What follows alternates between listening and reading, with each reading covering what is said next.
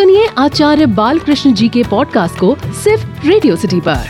हम दूसरों का दिल हमसे क्या चाहता है, ये तो समझ जाते हैं, लेकिन अपने दिल का ख्याल रखना भूल जाते हैं। रेडियो सिटी सुन रहे हैं आप, मैं हूँ आपके साथ हरी, और आप सुन रहे हैं संपूर्ण स्वास्थ्य की बात आचार्य बालकृष्ण जी के साथ।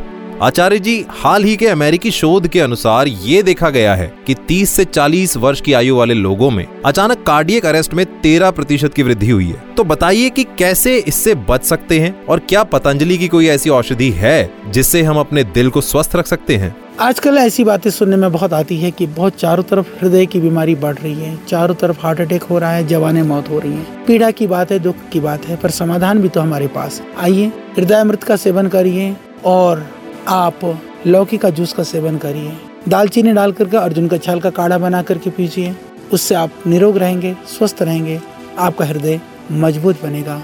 किसी भी घर में असमय में हृदयाघात से मृत्यु की दारुण कहानी आप सुनना नहीं पड़ेगा। आचार्य जी न्यूरोलॉजिकल डिसऑर्डर्स पहले वृद्ध लोगों में होता था लेकिन आजकल युवा भी न्यूरोलॉजिकल डिसऑर्डर से ग्रस्त हो रहे हैं। इससे कैसे बचा जा सकता है? पहले बहुत कम सुनने को आता था न्यूरोलॉजिकल डिसऑर्डर्स के विषय में। कि स्नायुगत दुर्बलता या विकृतियाँ हमारे देश में बहुत कम होती थी और इसको आयुजन्य व्याधि मानी जाती थी वृद्धावस्था में ही कुछ लोगों को।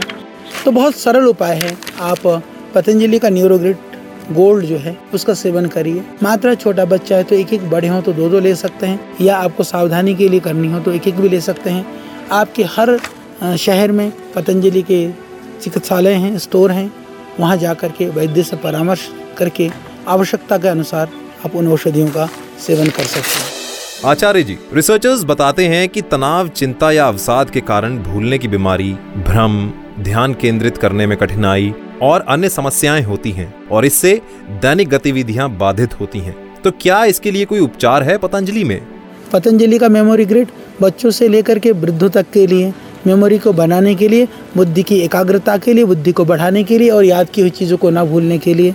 ज़रूर आप मेमोरी ग्रिड को याद रखें क्योंकि मेमोरी ग्रिड को याद रखेंगे बाकी सब मेमोरी ग्रिड अपने आप याद रखेगा आचार्य जी पतंजलि की आयुर्वेदिक औषधि मेमोरी ग्रिड कैसे लाभ देती है इसके बारे में बताएँ।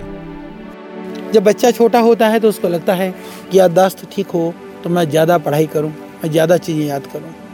और व्यापारी और काम करने वाला व्यक्ति होता है, किसी भी प्रोफेशन में होता है तो उसको लगता है कि मेरे को याद रह जाए तो चीज़ों को मैं ठीक से कर पाऊँगा। और बुढ़ापा आते आते ऐसा लगने लगता है कि याददाश्त बनी रहे तो मैं कम से कम अपनों को उनके नाम और वो बातें तो याद कर लूँ।